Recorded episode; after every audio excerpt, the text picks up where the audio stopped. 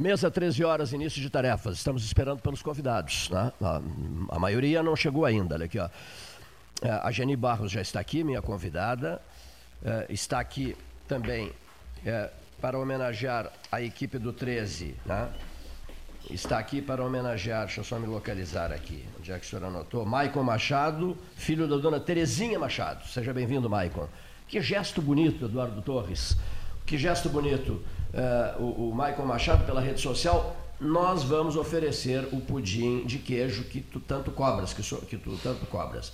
E a dona Terezinha Machado trabalhou no Hotel Cury, hoje é cozinheira da prefeitura, fez o pudim de queijo, o pudim de queijo está aqui, será servido para todos na, no intervalo, porque senão o barulhinho não combina microfone com garfo e com prato, essa coisa, com pratinho. Isso não, nunca combinou, né? Microfone não combina com essas coisas. Bom, é, um, um, antes de entrarmos na questão propriamente dita, a rede social, a internet, a telefonia celular, as pessoas esfriando no, nas relações pessoais, assim, de convívio, olho no olho. O olho no olho vai embora, desaparece porque as pessoas ficam absolutamente envolvidas pela tecnologia moderna, o que está afastando essas mesmas pessoas umas das outras, as famílias, etc, etc. Fica tudo muito frio muito interior de freezer. Né?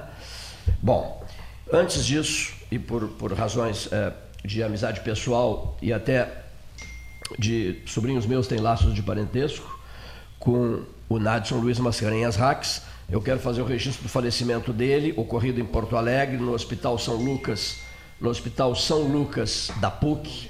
Ele ficou 10 meses internado com um câncer de próstata tentando e fazendo de tudo para vencer a doença. Né? A doença que a gente não gosta nem de pronunciar o nome. Essa é que é a grande verdade. Então, o falecimento do Nadson me foi passada a informação agora de manhã. Nadson Luiz Mascarenhas Rax. Ele ele é sogro do Henrique Cabral, filho do Sérgio Cabral, sogro do Henrique filho de Sérgio Cabral. Ele é pai do Nadson Júnior, do Nadson Rax Júnior. Quem é o Nadson Rax Júnior? É o coordenador da bancada do PSDB na Assembleia Legislativa, ex-procurador-geral do município aqui em Pelotas, colega de aula, amigo pessoal e assessor do governador Eduardo Leite. Né? É, o, o, o Nadson tem uma filha chamada Carolina, a esposa dele é Dona Ara, tem um netinho. Né? O, o, o, o Natinho é o filho, é, é, é, é, o filho né? e genro do meu estimado Kiko Castro Neves, Eurico de Castro Neves, o Kiko, professor universitário, que um dia optou pela carreira universitária, pela docência e deixou a música de lado. E nós, os amigos, cobrávamos lá em Porto Alegre, na Bacos Cassal. E aí, docência ou música? O brilho nacional, brilho internacional, docência. Kiko é um dos meus mais íntimos amigos, Eurico de Castro Neves. Então, o Natinho é filho do, do Nadson, é genro do Kiko, do Kiko, do Kiko Castro Neves. O corpo do Nadson Luiz Mascarenhas Rax está sendo trazido de Porto Alegre, ele faleceu lá, está sendo trasladado agora à tarde, e o será velado a partir de hoje à noite na Capela 1 do Cemitério Ecumênico São de Paula, e o sepultamento de Nadson Luiz Mascarenhas Rax ocorrerá amanhã às 11 horas registro que a mesa 13 horas faz com tristeza aqui no Salão Amarelo do Palácio do Comércio. Era um grande camarada, grande figura, de bem com a vida. Ah, meu Deus, essas notícias, essas notícias. Mas essas notícias fazem parte do jogo da vida, né, dona Geni? Fazem parte, né? Do jogo da vida, né? É a coisa mais certa da vida. No microfone, senão ninguém te ouve. Né? Na verdade, é o que temos de mais certo na vida, é, né? Certíssimo. E ninguém se prepara, né? Exatamente. E, e, ninguém se prepara. Absolutamente ninguém se prepara. Bom, uma outra informação rápidas aqui. Eu estou tentando ouvir, e vou conseguir até amanhã, uh, uh, ouvir um parente, uh, a viúva ou um filho me ajuda nisso, Eduardo, Eduardo, Eduardo eh, Torres, porque o Sérgio Cabral também já está nos ajudando. O, o, o, o coronel Evaldo José Le Barbechon, poeta, homenageado pelo futebol gaúcho. Né? No estácio do primeiro turno do Gauchão. Isso, ex-presidente Farroupilha, uma vida absolutamente dedicada ao tricolor do Fragata, ou tricolor das Laranjeiras. É, é mas não há Laranjeiras lá, mas é, ficou com esse nome de, também de tricolor das Laranjeiras. Não há Laranjeiras, né? Tricolor do Fragato, Nicolau Fico, etc., o estádio. Então, eu gostaria muito, nós gostaríamos muito, Gastal, de ouvir um parente do, do meu Deus, do Evaldo José Le Barbechon Poeta.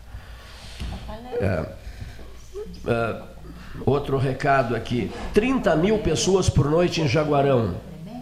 Um sucesso o Carnaval de Jaguarão, realmente um sucesso. São Lourenço do Sul, São Lourenço do Sul, Arroio Grande. Mas eu vou dizer uma coisa: o Carnaval participativo aqui do centro de Pelotas. Todo mundo me fala nisso. Todo mundo me eu fala participei nisso. quase todos os dias. Eu fiquei impressionado. Bom, então, é, aos que me mandaram mensagens, recebi muitas, muitas, muitas. Olha aqui. O que precisa é organizar o daqui. É organizar, tem que ter um objetivo. Carnaval daqui, não. Hernani Schmidt, que coisa boa tiveram. O que se precisa, Hernani, é botar, em, botar ordem no carnaval. Qual é, qual, o que, que se quer para o carnaval de Pelotas? É desfile no porto? O que, é que a gente quer? É, essa é a questão. É desfile caro no porto, dificuldade, etc. Por... Se caro ou não, não sei se é caro, mas ou seja, é, o que, que nós queremos para o carnaval de Pelotas? Jaguarão já sabe o que, que ela quer. É um sucesso. São Lourenço já sabe, é um sucesso. Cassino já sabe, é um sucesso. Rio Grande já sabe, é um sucesso. E nós, amadores, primitivos, estamos agora fazendo rasgados elogios ao, ao movimento que houve, é, que teve sucesso, né? Mas tá desorganizado ainda, não tá? Sabe a gente está tomando banho de Jaguarão, banho de bola de Jaguarão. Dez, aí a, dez anos. Aqui, há 10 anos. Há 10 anos. Ah, Jaguarão, 30 mil, não, mas aqui reunia 60 mil, reunia o dobro. Reunia. Reunia no passado, não reúne mais. Tá entendendo? A gente vive de passado, meu Deus do céu. A gente se desorganiza, leva. É, tudo, vai, tudo é feito na flauta, no grito, na pressa, e depois as pessoas ficam, ficam é, digamos assim, com o olho grosso no carnaval dos outros. É um sucesso o carnaval dos outros. São Lourenço, Arroio Grande, Jaguarão, Cassino. O nosso é desorganizado. Falta comando, falta lá sei o quê. Eu estou dizendo aqui o, o, que eu ouço na rua de todo mundo, porque eu não sou carnavalesco. Eu, eu, eu, Mas, eu, eu, o Eduardo participei... deve ser ouvido muito mais o Eduardo Torres do que o Cleiton, porque ele participa do carnaval. É, eu participei, eu fui na noite do, do sábado, eu fui a São Lourenço, mas participei no sábado, no domingo e ontem. Ah. O e... Gravato, me desculpa, Gravato, eu não entendi a tua mensagem. Marco Antônio Gravato, amigo do coração, eu não entendi a mensagem dele. Foi, foi é mais ou menos isso no início. O Gravato, o, o bom é aqui, porque aqui é que é o bom, juntava 60 mil. Não junta mais, Gravato. Tá um sucesso, não tá? Tá, agora? tá. Tá, Mas desaprendemos, tá, tá, falta tá. método de trabalho. Eu, método de trabalho, meu Deus do céu. Eu, é eu, o que está faltando. Não te... é só nisso. Não é só nisso, em outras questões também está faltando método de eu, trabalho. Eu vou dizer uma coisa, Cleito. Aqui fala um torcedor fervoroso da Academia do Samba aqui em Pelotas. Um torcedor fervoroso pela Mangueira. Eu sou tá, Teles, eu sou tá Teles. Eu sou apavorado. Tá, vamos comprar uma briga, eu sou Teles. que está apavorado, que acha que a Mangueira não volta no desfile das campeãs no Rio de Janeiro, mas por tudo que eu vejo, pelo que eu ouço, por mais que os dirigentes das nossas entidades carnavalescas aqui sejam verdadeiros heróis, é o carnaval tem que ser participativo aqui em Pelotas, tem que ser na rua. Eu acho que eu acho que a, esse, esse, desfile de esse modelo de desfile de passarela, a prefeitura não gasta um real. A prefeitura não gasta um real com, com segurança, com banheiro químico, com nada. Eu não vi uma confusão todos os dias que eu estive aqui. E olha que tinha muita gente. Quantas muito... mil pessoas? Ah, eu não, não tenho sabe. ideia, Cleiton. Mas só no sábado. No, no sábado. Um de gente, né? No domingo, melhor dizendo, quando terminou lá na Avenida Bento Gonçalves, eu olhei por da avenida em direção a 15 com já dispersão acontecendo. Tinha três quadras lotadas de gente, já com a dispersão. Olha aqui só, pessoal, são tantos os assuntos. Nós temos um contato com Nova York, Marcelo Antunes Rax. Nós temos um contato com Tóquio, uh, Jerônimo Gergen. Nós temos pautas locais. Não se pode deixar, meu amigo Hernani Schmidt, brilhante Hernani Schmidt, fiz de tudo para colocar esse camarada na carreira política, para disputar o cargo de prefeito de Pelotas nos anos 80. Fiz de tudo, eu e o Delgar Soares. Mas ele não quis. Simplesmente não quero. Olha aqui, Tolima, a caipira de Canguçu, a cachaça de Canguçu, azulzinha, já me disseram, é, o jornalista Armiro Vares Filho, grande produtor de limas, o maior produtor de limas da Zona Sul do Estado, no, no interior do Capão do Leão.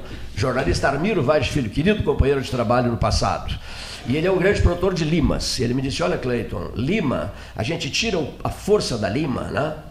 Eu tô com a lima. tô lima. Mas eu preciso tirar a força da lima. Então, o que, que eu faço? Eu coloco Eu faço a caipira do José Rodrigues Gomes Neto, decânulo, que está em Punta del Este. Como é que é a caipira do José Gomes Neto? Eu tô com a lima, coloco.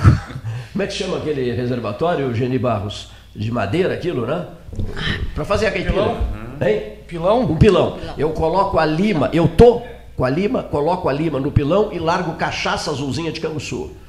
A de, de Alambique, que uma senhora me disse, ela dona da melhor pastelaria de Canguçu, 57 anos de Canguçu, me disse assim, eu nunca ouvi falar nessa cachaça. Eu voltei arrasado de Canguçu. Agora quero explicações e o quinto distrito de Canguçu parece que vai resolver esse problema, vai dar a explicação adequada. Com uma caipira dessas, com essa lima enfraquecida pela, pela azulzinha de Canguçu, temos N ouvintes em Canguçu, Hernani Schmidt, será que dá para passar pelo adversário hoje no Beira-Rio? Eu penso que sim, mas de qualquer forma, acho que aquele sobreaviso da Unimed garantido, né? Perigoso, né? Perigoso, perigoso. Tomou um gol, é obrigado a fazer dois. E esse treinador argentino, hein? Estás acreditando nele? Eu estou, eu estou. Eu, eu também eu, estou. Eu, eu, gosto do jogo dele. Ele é um senhor treinador é, de futebol. Eu, né? eu gosto do jogo Mas dele. que não, não, não, enquadrou ainda, né? Concorda? Tem não... tempo, tem tempo. Tem tempo? Tem tempo, tem tempo. Tem tempo. Eu acho que dá para acreditar, tem tempo. Não tem um plantel extraordinário, né? tem um plantel bastante regular, dois ou três jogadores diferenciados, mas já com uma idade avançada, exemplos o D'Alessandro e o Guerreiro. Mas é possível ter alguma esperança, assim, de ter um ano razoável. O, o, o D'Alessandro tem a nossa idade, né? É, a nossa idade.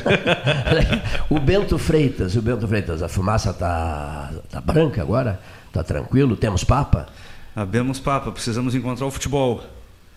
Papa, mas futebol é que está tá faltando. O Brasil precisa se encontrar também. De temos maneira, muita conversa. Com né? urgência. Falamos né? bem e tal, mas não temos é, futebol. Nós é, estamos encontrando com urgência, futebol. com urgência. Se não, porque o, o, risco de rebaixamento no campeonato estadual é, um, é, uma coisa tenebrosa, né? É algo inconcebível. O, o clube na Série B do Campeonato Brasileiro é e, e né? já é o segundo ou terceiro ano consecutivo, segundo ano consecutivo. No outro ano até foi bem no Gauchão, chegou até a final. Mas o ano passado a mesma coisa, quer dizer, até esse as últimas stress, rodadas. Esse stress, né? não, não, não pode, não pode. E eu acho que tanto, tanto o Brasil, o Pelotas, o Farroupilha, são também temas que se encaixam no que falavas, Cleiton, do, dessa, desse emprego do verbo sempre no passado aqui em Pelotas, né? É, também é inconcebível a situação do, do, do, do, Brasil e do Pelotas no galchão, o Farroupilha, muito tempo fora do galchão. É, eu, como, como torcedor do futebol, eu, eu fico preocupado com isso. Ficas preocupado com isso? Fico preocupado, porque não tem cabimento imaginar o Brasil na Série B do Campeonato Gaúcho caindo novamente para. Na Série B do Brasileirão, perdão, caindo para a Série B do Gauchão. E, e, e, e, o Pelotas Gauchão, da mesma maneira, e aí de novo os dois não nessa. consegue ajeitar o papel, né? Não, não consegue botar não, ordem nesse não. papel, né? Os, os dois. Vai, demorar. Vai demorar. Vai os demorar. dois da primeira Não. divisão botar ordem nesse papel, valorizar, para que a mídia possa fazer uma propaganda fantástica do clássico, mas os dois na mesma Não. divisão, né? Parece que eles combinam, né? Quando eu estou na primeira, né? Tu, tu e- cairás. e- Pelo amor de Deus. E agora, né? e agora são os dois na primeira, mas já é o segundo ano que os dois também lutando para não cair, De né? 1999 para cá é o terceiro ano. Que são os dois, Os na, dois juntos. na primeira Os divisão. dois juntos. É o terceiro, é o terceiro ano de. De 1999 para cá. Meu Deus. Meu Ah, Deus. 99 foi o, o Brasil. 99 o Brasil caiu, mas jogaram os dois juntos. Aí depois 2014, 2019 e 2020. Muito bem. Do futebol para outras questões. Hum, Não sem antes registrar primeiro caso de coronavírus no Brasil, confirmado, São Paulo. Não, o doutor Valdemar e Lau Barbosa têm falado bastante sobre o tema aqui no 13. Eu continuo tentando trazer aqui o professor Giovanni Barufa, o homem que radicou o mal de Chagas, no sul do Rio Grande, no tempo do prefeito Edmar Fetter, e, e o nosso Beto Moura, Gilberto Moura, que dá show em rádio, né? e sabe o que diz. né? Então, Eu quero o Gilberto Moura, o doutor Barufa, eu não sei qual é a situação do Barufa no momento, grande amigo do Dom Antônio Zátera, e eu quero o doutor Valdemar Ilau Barbosa. Não hoje, porque a pauta hoje é uma pauta diferente, mas é, eu recebi um camarada me mandou da Ásia um vídeo, né? A maneira como os chineses é, é, estão tratando essa questão, né? Uh, eles, obrigam o, o, motorista a parar o carro e fazem uma checagem, detectam que ele está com, com coronavírus e ele acha que não. Aí ele, ele desce do carro, exigem que ele desça do carro, ele desce do carro, mas se, se irrita e começa a, a dizer palavrões para os, os técnicos, os especialistas em saúde que estão naquela barreira ali, onde o automóvel dele tenta passar, numa espécie de um pedágio no interior da China. E aí, com uma espécie de. para pegar a borboleta, como é que chama? Uma. Me ajuda? Rede. Uma rede, uma, como se fosse uma rede pegar a borboleta, uma imensa de uma rede, jogam nele a rede. E ele simplesmente fica dentro da rede. E é puxado pela, pelos, pelos dois profissionais é, da área da saúde, é puxado os berros e tal, mas é retirado dali. E já, é, já chega uma ambulância com sirene aberta e ele é colocado nessa ambulância. Bom, uma informação, uma outra informação que eu ou seja, de uma maneira cruel, é, sem, sem jeitinho, sem educação, sem nada. A, a, a, saúde chinesa está agindo. Claro, estão em pânico lá, né? É. Bom, mas um outro ponto. Também chegou uma informação de que esse, de que esse coronavírus ele não, não avança, não progride não, em temperaturas altas, em países tropicais. Essa é a informação que chegou. Não, não sou especialista no assunto, absolutamente não sou. Apenas uma pessoa preocupada com isso. Há milhares de voos que vão chegar no Brasil, na, da Ásia, da Europa, dos Estados Unidos, etc, etc. Milhares e milhares de voos. Esse passageiro brasileiro estava em Roma, né? voltou para o Brasil. Pois falei rapidamente nesse final de semana com o nosso amigo Padre Regis e ele me falava que na. Que ele na Itália, Pelotas? Não, não, ele está na Itália. Está na Itália, né? E que na Itália existe um pânico generalizado. É isso assim, mesmo. São muitos casos. Especialmente no norte da Itália. Ah. Né? E, e, Milão e, e, Florença. Eu fico a pensar o que vai surgir agora depois do carnaval. Uh, tu tens medo que o carnaval tenha Tem, sido, digamos assim, um, um, um, propagador. um, um propagador, sim. uma incubação no período carnavalesco, uhum. seria isso, não? Ele aparece em quantos dias que ele aparece? Ele fica incubado? Duas é, semanas. 14, né? 15 dias, né? A senhora se refere em razão de, de turistas e, e voos do exterior, sim. essas coisas? Uhum. Melhora o teu microfone, Geni, por favor. Bem no micro, abaixar um pouquinho, isso. Obrigado. Porque se pensar, as pessoas chegaram para o carnaval antivéspera, uhum. véspera. Nós temos praticamente 15 dias para detectar isso aí. Eu acho que há, há, um foco de propagação bem grande né, nesse carnaval.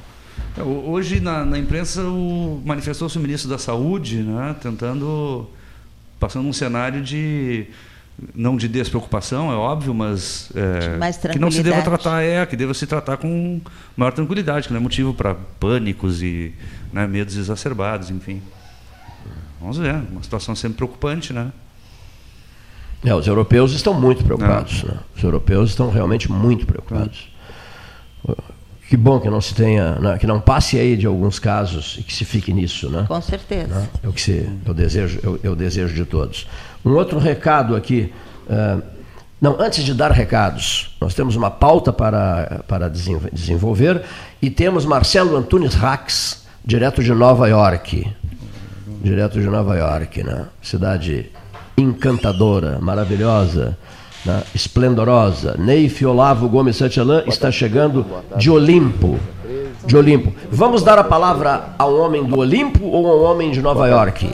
Cleiton, boa tarde. Está pronto? 13, ouvintes do Pelotas, 13 horas.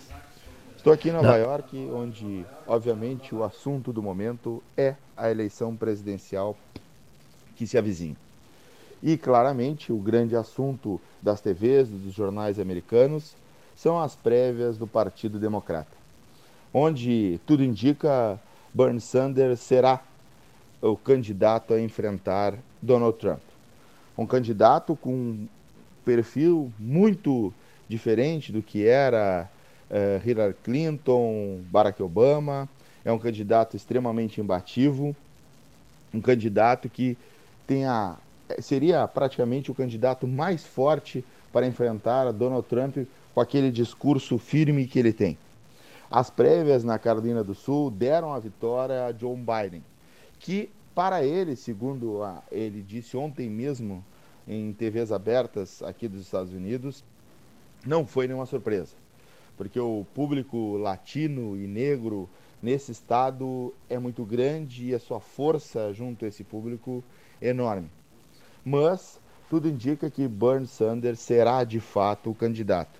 E esse candidato que tem a firmeza da fala, diferente de, de John Biden, que ontem, ao assistir uma entrevista dele, me causou muita surpresa.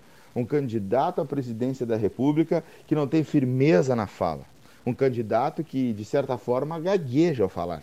E não teria, com certeza, força alguma frente à, à forma incisiva que Donald Trump age, a forma que ele fala, não dando espaço para o adversário. Diferente de Bernie Sanders, que é um candidato imbativo e que com certeza seria um candidato que bateria frente a frente e, e como se diria numa luta de boxe, soco a soco, não fechando a guarda. Então, os democratas, ao que parecem, irão apostar em Bernie Sanders. Os grandes jornais e TVs daqui dizem que ele sim será o candidato a enfrentar Donald Trump. Donald Trump que está extremamente fortalecido depois da vitória no Senado no processo de impeachment, que deixou ele com uma tranquilidade para disputar essa eleição. Deixa ele claramente como favorito para concorrer. E Bernie Sanders será, sim, se eleito, o candidato que no turf se diria vai correr por fora, pode atropelar por fora, como diria o Paulo Gastal Neto, que conhece bem a linguagem turfística. Então, a eleição americana começa a se moldar para esse ano em cima destas nuances. Né? Um candidato jovem, que é o, o ex-prefeito Pitt, lá de South Bend, lá em Indiana, o John Biden nas prévias e o grande favorito Bernie Sanders. Teremos, se Bernie Sanders for o candidato, uma eleição extremamente disputada, principalmente nos debates. Serão debates fortes e, e, e Bernie Sanders ele entra com muita força e será uma eleição icônica. Né?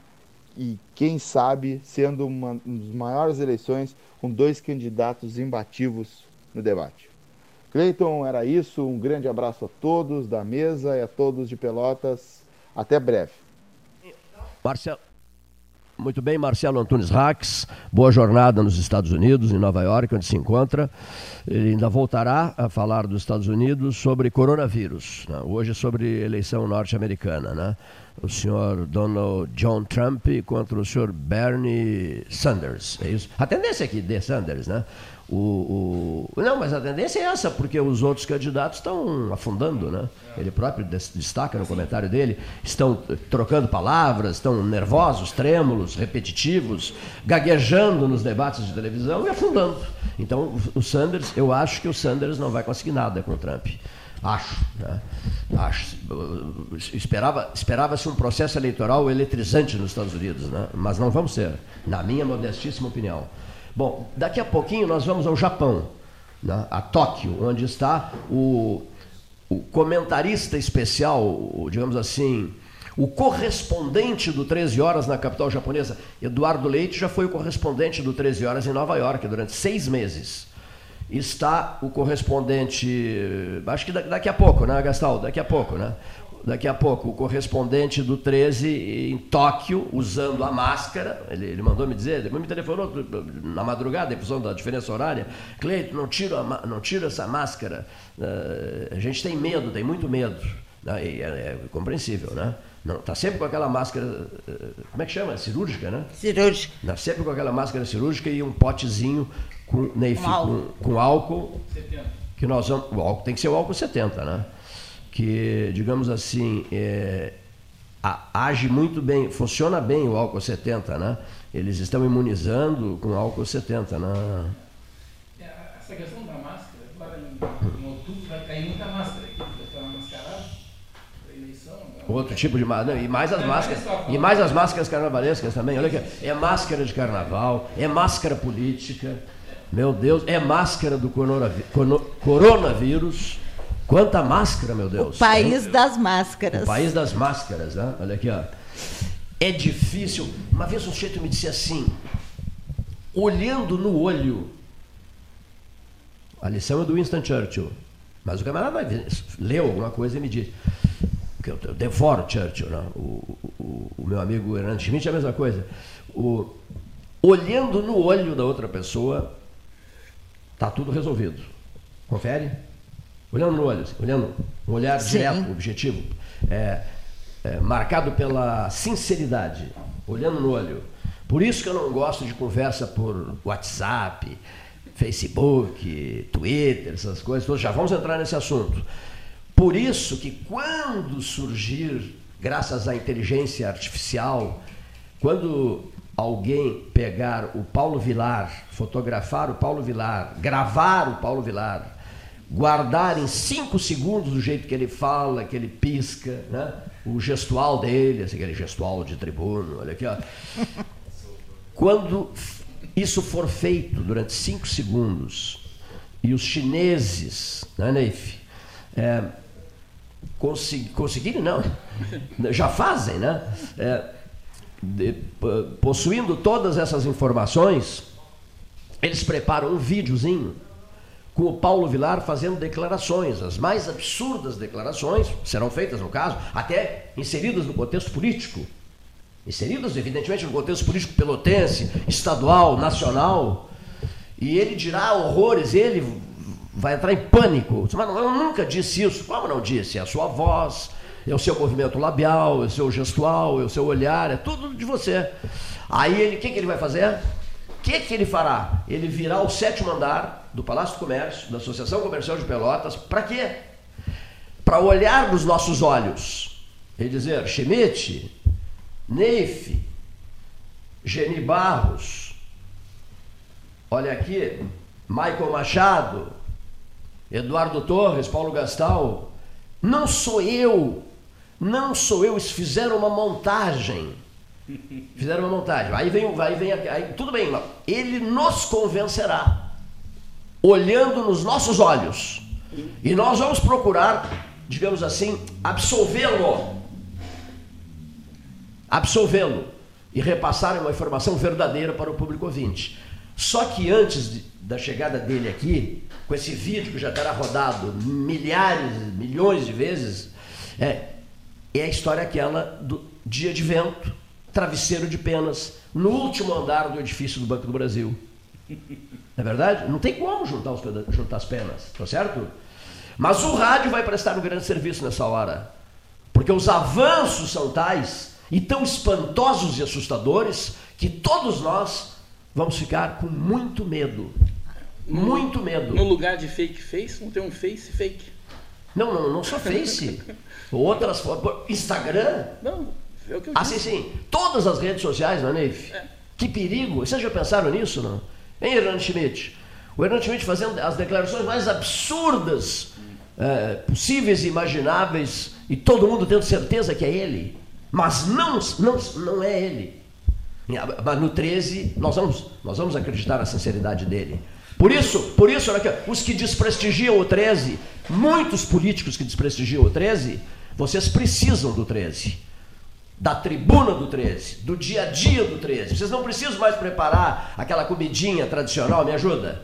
Como é que é? Sopão no inverno. Carreteiro. Carreteiro, feijoada. Galinha com arroz. Galinha com arroz. Não, vocês não precisam nada disso, Maicon Machado.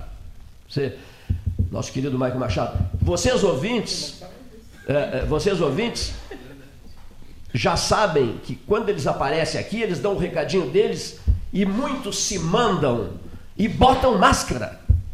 Máscara. Máscara política, máscara de carnaval, máscara seja o que for, contra o coronavírus, seja o que for. Botam máscara e eu não gosto disso. Por que, eu não gosto disso? Mas por que, que eu não gosto disso? Porque eu venho aqui todos os dias. Porque há 41 anos, quase 42 aqui, nós estamos discutindo Pelotas e a região com sinceridades plenas de encontrar pessoas na rua de carinha amarrada ou trocar de calçada para não ter que cumprimentar o fulano. Acontece muito. Pouco me importa que aconteça. O importante é dizer o que a gente sente aqui.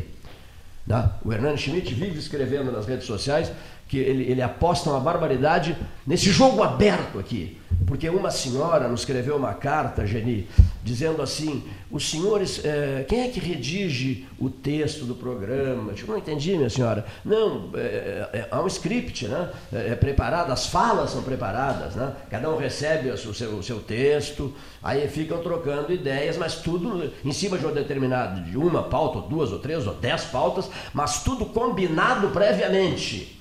É assim que o 13 funciona, no entender dessa senhora né, que é tudo combinado, tudo bonitinho, respeita-se uma pauta. Eu chego no microfone com a folha de papel e digo, né, não acredito mais na capacidade de mobilização de pessoas de Pelotas para salvar o carnaval daqui, tal, tal, tal. Está escrito, está tudo previamente anotado. Mentira.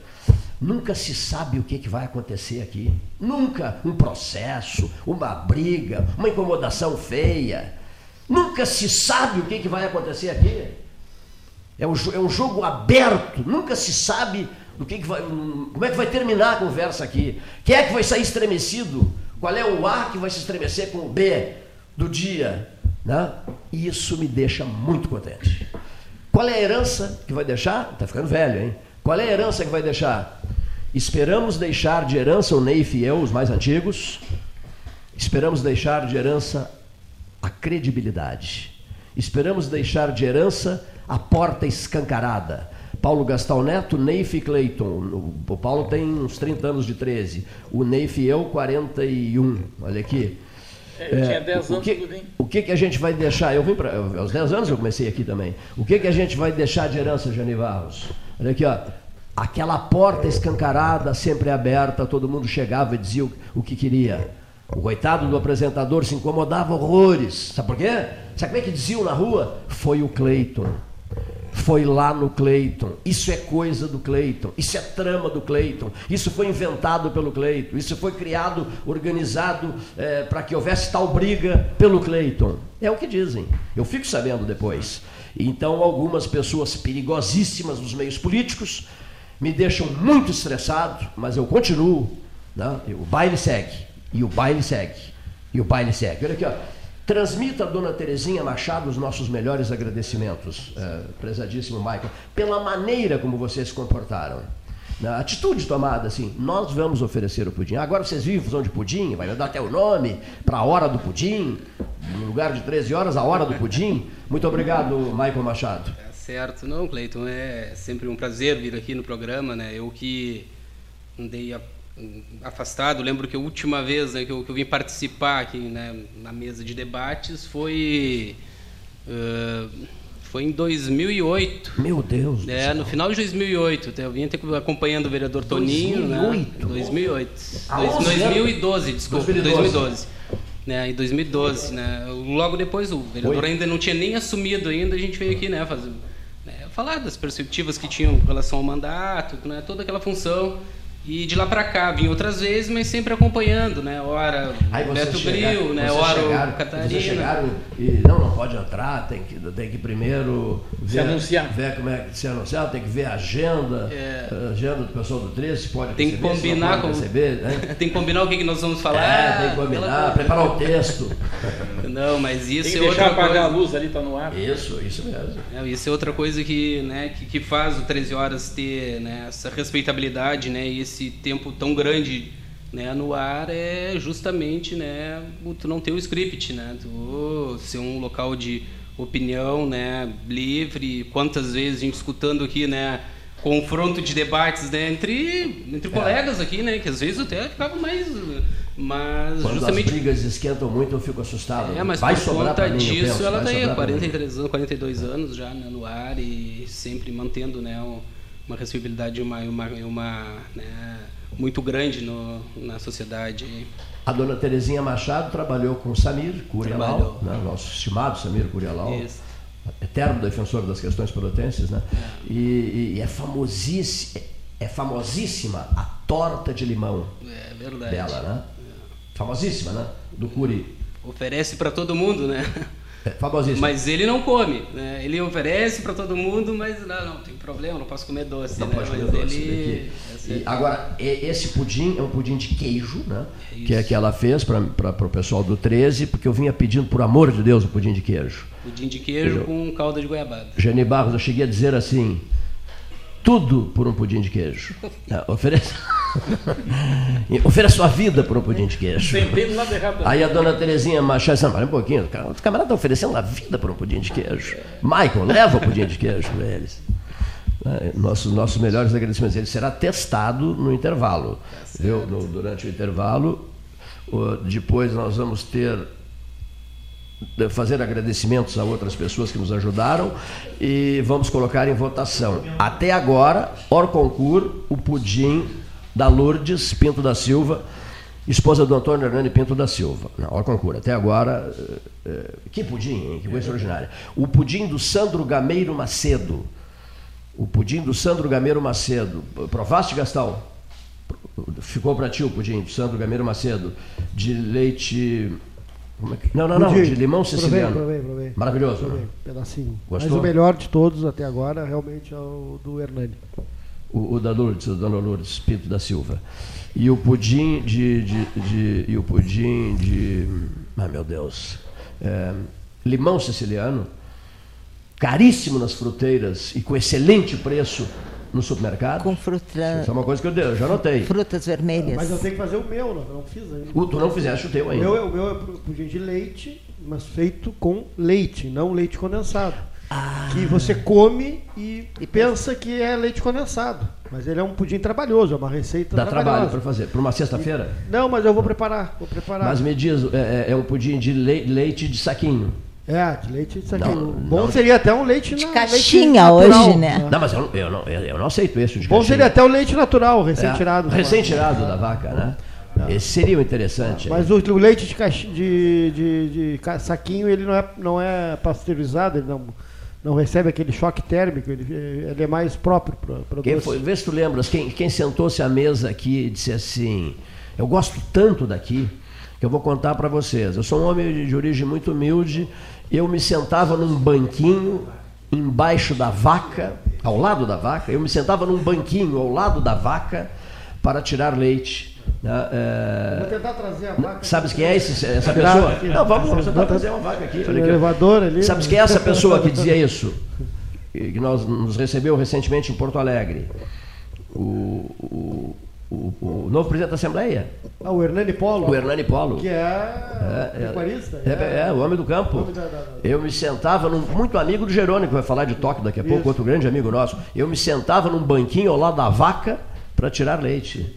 Palavras do do Hernani Polo. Ah, vim da roça. Vim da roça. o início do discurso dele como presidente da Assembleia. Foi isso, eu vim da roça, né? Ele abre o discurso dizendo, eu vim da roça. Eu vim da roça. Que coisa bacana Quem isso. Eu gostava dele os terneirinhos, coitadinho. E foi um belo discurso, sabe? Foi Olha um belo que discurso. a gente tem carência de tribunos, independente da questão lá, de esquerda, direita, ideologia A, B, C, a gente está muito carente, tem, tem, e, tem a... ouvido muita asneira. Muita asneira. Agora, de repente surgiu eh, esse dia 13 de fevereiro foi uma ilha no, no momento político gaúcho esse esse pronunciamento do Hernani o Hernani Polo temos aqui o Hernani Schmidt né? porque a gente tem que admirar quando há um discurso e uma interlocução entre dois polos né fazendo trocadilho a direita e a esquerda quando é bem debatido né claro. quando o debate é altruísta é constru, construtivo né e não o que a gente tem assistido. Perfeito, ali, né? perfeitíssimo. O modelo nosso é. é que o, Chi, o Hernani daqui. Agora o presidente. O Schmidt não quis. Tá, ser, tá, todas as redes sociais, né? Ontem, o presidente convocando, através de um WhatsApp, de um vídeo, convocando para fazer um protesto contra o parlamento, uma coisa assim, inusitada. Examinaremos. Mas, Podemos para, examinar depois. Esse é, um para aí, esse é o tema da hora. Esse é o tema da hora. É, mas não foi o presidente que mandou isso. Foi. Já, já detectaram. Há controvérsias. É, é, mas, é feito. Vai ver que é. é. Mas hoje, hoje ele fez uma emenda pior que o soneto, né? É. Hoje ele diz, não, isso eu fiz como pessoa física e não como presidente. É, pois Quer é. Dizer, é. Mas aí fica difícil, né? não pode se separar, não dá para separar. Né? Ele é o presidente e acabou, né? Bom, mas olha aqui, aproveitando só o ensejo, tomem nota do que eu vou dizer aqui. O Gastal falou sobre o Hernani Polo, um nome que começa a ser preparado para concorrer ao cargo de governador do Rio Grande do Sul. Hernani Polo, o presidente da Assembleia Legislativa do Estado. Um nome que começa a ser preparado. Ele é oriundo onde? Qualificado, qualidade, em Gastal, qualidade não falta. Ele quer saber a cidade do Hernani Polo. É, Cada perguntinha também vocês inventam, hein? Olha Aqui, ó, Doutor Google. sabe, hein? não é de Pedro só sabemos que da região sul não é, né? Da É, não é de Pedro Osório. Ele é da terra do. Ele é, de lá- ele é da terra do Jerônimo Gergen. É aquela região ali per- perto de Santa Rosa, não é? Noroeste do estado. É, noroeste do estado. Mas em seguida a gente responde. Exigente, senhor Eduardo Torres, hein? Exigente. Hein? E Juí. O senhor Eduardo Torres é tão exigente que até para servirem um cordeirinho, ele falou com meia dúzia de assadores lá, disse, olha aqui, aquela turma ali. Eu estava num papo sem fim com o Fábio Branco, ficamos quase uma hora conversando debaixo de uma árvore. Aquela turma ali merece um, um cordeirinho. Né? Aí veio aquele cordeirinho fatiado, Hernani Schmidt, Neif Olavo, lá na tua terra, lá na Vila Olimpo. É, Mas que verdadeira maravilha. É. Na festa da melancia. Foi num que sábado. fazer outro, então. Não, o próximo já está marcado. um 13 horas embarcado. Embarcado. Não, não, não. não. Embarcado Não vamos primeiro. exagerar. Embarcado. O nome do programa será Piratini 13 horas. Mas olha aqui, pessoal.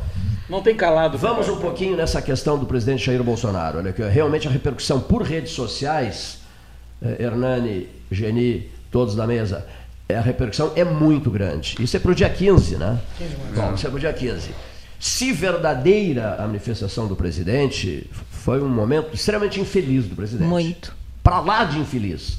Eu até postei, eh, não é postei, compartilhei, prefiro o termo compartilhei, eh, uma manifestação do Santos Cruz, do general Santos Cruz, né, que eu, não sei, eu acho ele um centro sério. Olha aqui, ó, missões internacionais nas quais brilhou. O Santos Cruz ficou indignado com essa possibilidade de- de- desse movimento de rua contra o Congresso. Ó. Eu não morro de amores pelo Congresso, vivo dizendo aqui.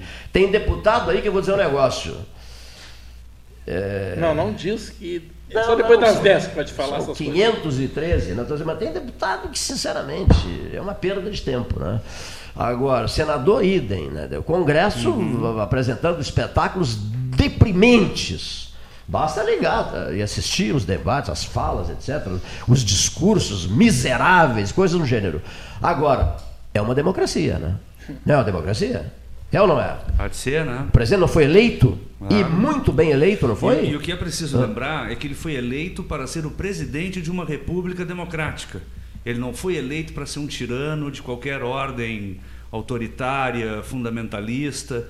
né? O que o presidente faz reiteradamente desde a campanha eleitoral é impor o medo, é impor uma sensação que existe hoje no país de descrença nas instituições, de descrença na democracia, algo que como presidente da República, ele deveria ter uma postura de ir no sentido contrário, e ele intensifica. E é muito triste tudo que vem acontecendo já há algum tempo. Não é a primeira declaração infeliz dele. Ele só tem declarações infelizes. Não existe uma única declaração desse senhor que possa ser tida como uma declaração feliz, como uma declaração correta. É apenas mobilizando sentimentos primitivos nas pessoas, mobilizando violência, mobilizando preconceito e se não houver, se não houver uma resposta muito enérgica de todos que têm compromisso com a democracia, que todos que têm compromisso com os direitos fundamentais, com o pluralismo, com a complexidade, etc., nós temos aí um belíssimo candidato a tirano, candidato a ditador, candidato ridículo a menosprezar a política como forma de vida. Então, se o Congresso tem uma formação ruim, se as instituições não permitem que nós né, imaginemos que tudo corre às mesmas maravilhas, Mais o Supremo não significa Federal. mais o STF, mais o Judiciário como um todo, não significa retroceder. A gente só tem que andar para frente. É como a vida. A vida não está fácil, a vida não está boa, mas é ela que está aí e a gente tem que manter. Tem que ser enfrentada. Né? Então, esse senhor que hoje ocupa o cargo de presidente da República precisa ser lembrado, e não pelos seus opositores, inclusive por quem o apoia, inclusive por quem votou nele, que ele é o presidente de uma república democrática. Ele não é o ditador de qualquer tipo social que não esteja fundamentado nos direitos, na democracia, etc. Eu, eu entendo. Antes de irmos a Tóquio, vamos ao Neif. Antes de irmos a Tóquio, vamos ao Neif. É, eu, eu entendo que a, a situação do Bolsonaro e a eleição dele foi exatamente contra isso que já estava acontecendo. Né? Por quê? Porque é esse radicalismo todo e um sectarismo que tomou conta do governo dos governos brasileiros, é que nos levaram a essa situação dessa escolha. Quer dizer, isso não é novo. Porque quando alguém disse lá no passado que o Congresso são 300 picareta, e em cima disso ele terminou ganhando uma eleição, já estava posta essa posição de um presidente da República. E isso, foi, isso continuou, perdurou e levou as pessoas a descrer no Congresso, descrer no, no, na, na classe política. Então nós não estamos vendo uma novidade. Ele não é uma novidade, ele é uma consequência, uma consequência de um Estado. Perfeito. De, de um Estado que foi é, dominado por pessoas que estavam fazendo da democracia o seu campo de ação prioritário sem democracia. Outro dia nós eu não posso citar o nome da pessoa, porque já é falecido, mas é uma pessoa aqui dessa mesa importante, ligada ao partido político da época que eu andava, e eu fiz uma crítica ao governo, e nós saímos da aula e naquele canto, lá naquela porta que fica dando para outra sala aqui do, do, do estúdio, para quem conhece o estúdio, ele me chamou ali e disse assim para mim, por favor, eu sou desse partido tem até cargo, mas não fala mal porque essas pessoas são perigosas. Diz para mim isso. Diz para mim isso. Eu vejo ele aqui, ó, toda hora eu vejo ele aqui na mesa. A foto dele aqui na mesa. Então isso não é novo. Isso não é novo, porque lamentavelmente a gente acha que só votar é democrático. A, a, a, essa, essa falsa democracia, ela começa quando escolhem, da maneira que escolhem os candidatos para a gente essa imposição de candidatos. E nós temos que votar nessa gente. Se eu vou na mesa para comer, me serve aquilo, ou eu morro de fome, ou eu como aquilo. E quem sabe, quem sabe uma participação maior da cidadania, uma cidadania mais ativa, Exatamente. mais participativa. É isso. É isso. A política não é tratar da cidade, é tratar do cidadão. E o cidadão brasileiro vem sendo maltratado há muito tempo. Então, isso aí, é, o Bolsonaro é uma antítese do governo anterior. Nós precisamos sim mudar toda essa situação. Eu, eu... Mas não é, não é nada novo que está acontecendo. Não há nada. O que, o que é novo é a mudança de lado de quem se opõe. Essa aqui é a verdade, lamentavelmente. Professor, com todo, com todo respeito, eu, eu, discordo do senhor. Eu, eu, penso, não vi nenhum presidente da República, claro, nenhum presidente da República no exercício do cargo fazer manifestações e ter as posturas que tem esse senhor chamado Bolsonaro. Não vi, com todas as minhas discordâncias com Lula, com a Fernando Henrique, com o Itamar, com o Collor, não, não vi ninguém no exercício da presidência da República tomar esse tipo de medida. Não, eu não estou me referindo a essa postura, a todas as posturas, todas as situações todas as imposições, todos os descalabros, toda a corrupção, todo o estrago que foi feito no país. O povo brasileiro se revoltou. Quem é que apareceu ali? Bom, apareceu o Bolsonaro. Podia ter aparecido eu, podia ter aparecido o Cleiton, podia ter aparecido qualquer pessoa. Né? Qualquer que representasse algo, assim, vamos parar com isso, vamos fazer uma coisa diferente, melhor. É, Se não é melhor, é diferente. Se não vai funcionar, a gente tem a impressão que o caminho é para não funcionar mesmo, é porque nós estamos tentando resolver o problema. Nós, povo brasileiro. Não vai ser, eu não vou nessas manifestações, como eu não fui naquelas de 2013, 2014, eu nunca fui. Não, não, é, não é do meu feitio, não é assim que eu, que eu imagino as coisas. Né? Mas eu lamento é que não mudou, nada, só mudou o lado. Só mudou o lado. A gente não consegue ver a, a luz no fundo do túnel. Não se consegue. Vai no fundo do poço lá e o que, é que tem? Um alçapão. Aí abre o alçapão e tem ah, mais poço ainda. É o que está acontecendo. Mas não há novidade nisso. Só mudaram as figuras. Porque os marionetes continuam sendo os mesmos só, aqui embaixo. Olha aqui, posso só pedir. Eu, eu, eu, achei que eles iriam, Jerry Barros, eles, eles iriam para um, um caixote do Café Aquário, eh, do Café Aquários, numa briga feia. Aí eu, eu, sei que eu fiquei pensando, Vai sobrar para mim. Vai sobrar. Não, tô brincando. Não, o Hernani Leite, aqui, ó. Não, não, olha, não, em função dessa amizade minha por vocês, de vocês por mim, é que eu tenho, tomo a liberdade de pedir licença a vocês, né? Para chamar a capital japonesa. Por favor, todos coloquem. Pensei que era pudim. Coloquem as máscaras. Não, não, pudim só no intervalo. Olha aqui, ó. Coloquem as máscaras, coloquem as máscaras. Quero cumprimentar todos os nossos ouvintes. Eu aqui estou dando bom dia Provavelmente vocês estão aí durante a noite e a hora que a entrevista for uh, divulgada será o contrário. Então essa é a complicação que a gente percebe. Eu estou desde domingo aqui em Tóquio. Né? Uh, ontem foi um dia livre porque era o aniversário do imperador, né? e que inclusive foi cancelado as festividades em razão uh, da questão da gripe, do coronavírus, né? Para evitar aglomeração. É uma das principais festas aqui do Japão. Acabou não acontecendo, então ontem foi um dia muito calmo aqui. e esta terça-feira começa com a movimentação normal da cidade. Né? Agora que nós vamos poder sentir é, Tóquio como é o seu dia a dia, ainda que ontem à noite já havia alguma movimentação um pouco maior, mas hoje sim a gente já percebe é, nesta terça-feira, aqui terça-feira, é, que o movimento de pessoas circulando é muito grande. e as pessoas aqui, ao natural, já usam máscaras para proteção, né? Eh, ao longo do, do, do, dia a dia. Com esse episódio, é, incrementa a utilização das máscaras. Nós também estamos usando por uma questão de segurança, de proteção. Né? Não é fácil passar o dia todo com a máscara, mas na medida do possível é, estamos é, utilizando o equipamento. Eu trouxe também muito, muitos remédios, vitamina A, vitamina C, vitamina, enfim, todos os tipos de vitamina, é, sorine, álcool gel para os procedimentos que tentem diminuir a nossa exposição a um eventual risco eh, de algum vírus, nesse caso do coronavírus. Mas a sensação eh, que a gente tem aqui eh, é que o país está preparado, tem controle, né, sabe do risco, mas não há nenhum desespero. Nós temos aqui em Yokohama um navio, que é onde está o, o principal problema. É uma cidade portuária, eh, não é longe daqui, mas também não é tão perto de Tóquio. E, e, hoje nós começamos então as visitas técnicas. Nós daqui a pouco estaremos reunidos com o ministro de Relações Exteriores, né, é, onde nós vamos poder conhecer um pouco dessa relação é, Brasil-Japão.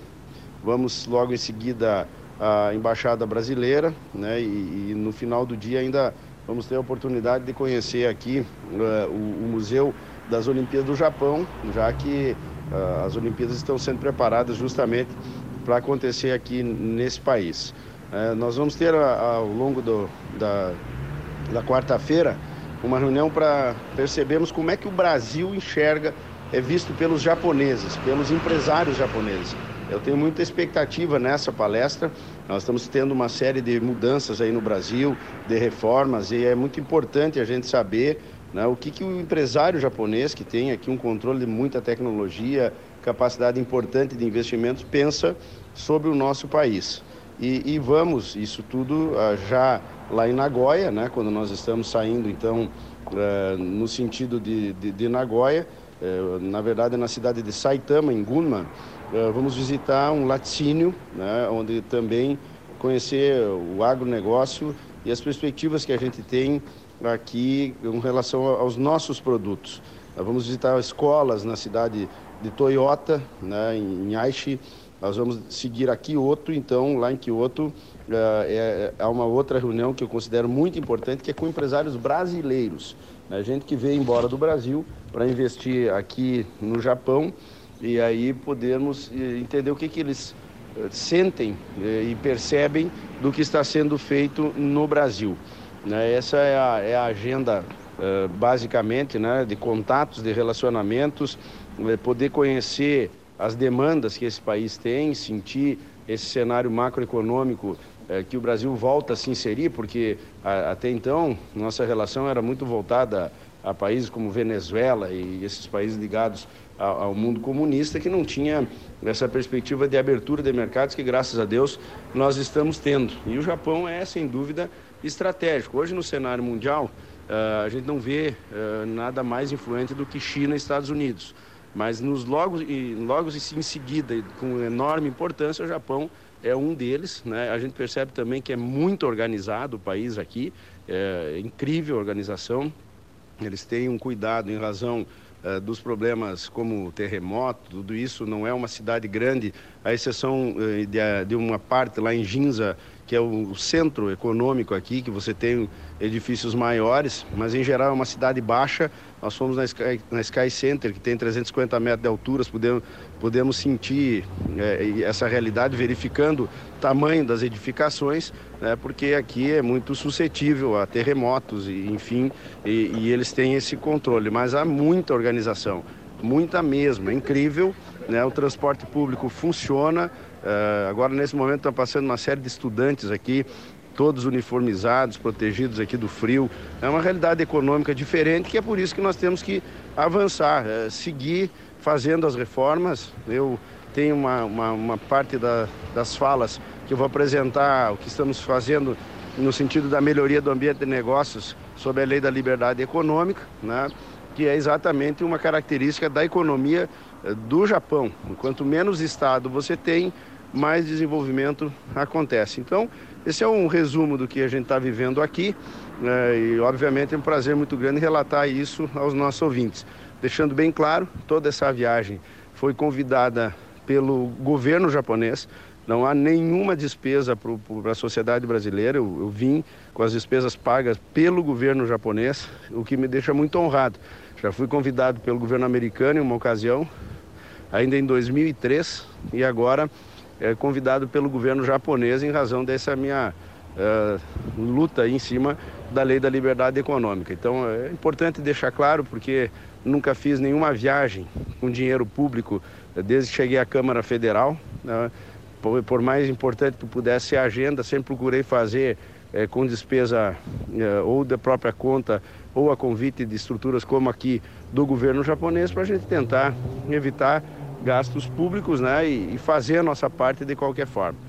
Então, pra, agradeço muito essa oportunidade e estou sempre à disposição para seguir relatando aquilo que a partir de hoje a gente venha a conhecer e debater aqui no Japão.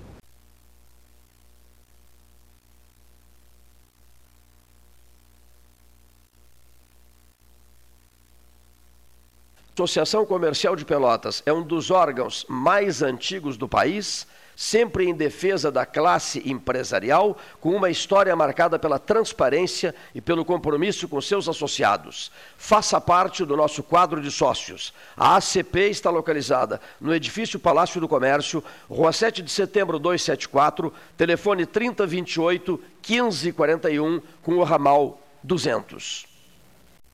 A gente acredita que os pequenos momentos em família são muito importantes. Coisas simples como servir o café da manhã na cama, visitar seus avós no meio da semana, dar um abraço apertado em alguém especial. Queremos convidar todo mundo a ter mais momentos em família, pois são os bons sentimentos que nos movem e nos fazem acreditar em dias melhores, ao lado de quem amamos. Biscoito Zezé, carinho que vem de família. Bom Sul, qualidade em carnes suínas e bovinas. Avenida Fernando Osório, 6959. Telefone 3273-9351. Eu dirijo esse carro há 10 anos. É disso que eu entendo. De carro e de levar meus colegas onde eles têm que estar.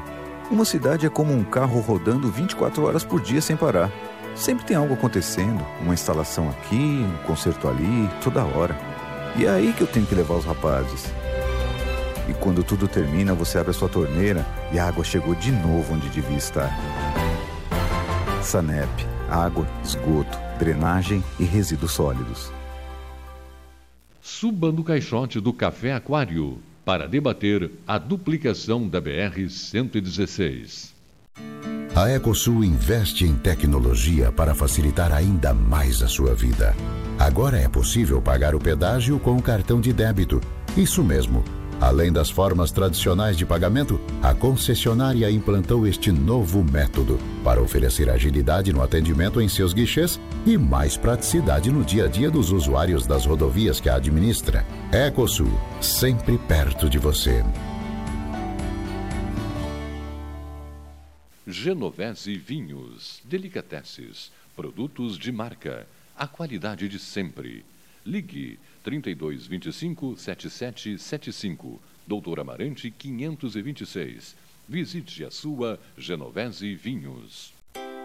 Transformar sonhos em realidade. A Life Sleep Comfort chegou para ser a primeira multimarcas premium de colchões da região sul. As melhores marcas mundiais: a americana Simmons, a espanhola Flex, a francesa Epeda, todas em um só lugar. Tecnologia e qualidade internacionais com preço acessível. Life Sleep Comfort. Em Pelotas, na Osório, esquina Voluntários, na Professor Araújo 1458 e no Shopping Pelotas.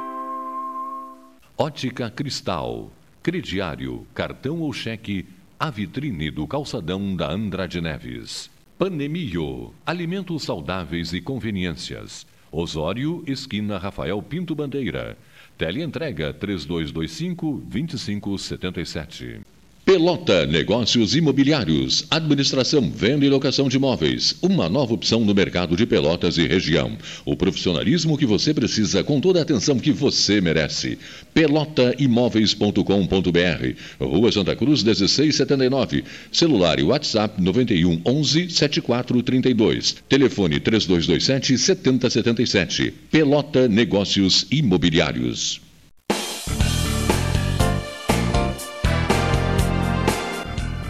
Faça o seu certificado digital e ganhe mais agilidade nos seus processos. A certificação digital é a sua identidade eletrônica que garante a segurança de suas informações em operações realizadas pela internet. Tem validade jurídica igual ao CPF e CNPJ. 1. Um, certificação digital. Anchieta, esquina Neto. Agende seu horário 33250811 ou pelo WhatsApp 981 18 0080. Deixe seus dias mais doces. Conheça o novo pão de mel Zezé. Combinação de puro mel em uma massa suave e fofinha, com uma extraordinária cobertura de chocolate ao leite. A companhia perfeita para um saboroso café. Ideal para dividir com os amigos, com a família e com quem você ama. Todo mundo vai adorar. Experimente o novo pão de mel. Deliciosamente incomparável e irresistível. Biscoito Zezé. Carinho que vem de família. Unimed Pelotas. O melhor plano de saúde, com urgência e emergência 24 horas. Clínica de Imunologia e Alergia Dr. Alcino Alcântara Filho. Rinite, sinusite, bronquite, alergia a alimentos e medicamentos, alergia de pele, testes, vacinas. Clínica de Imunologia e Alergia Dr. Alcino Alcântara Filho. Em Pelotas, Rua Princesa Isabel 280 e em Rio Grande, Avenida Portugal 213.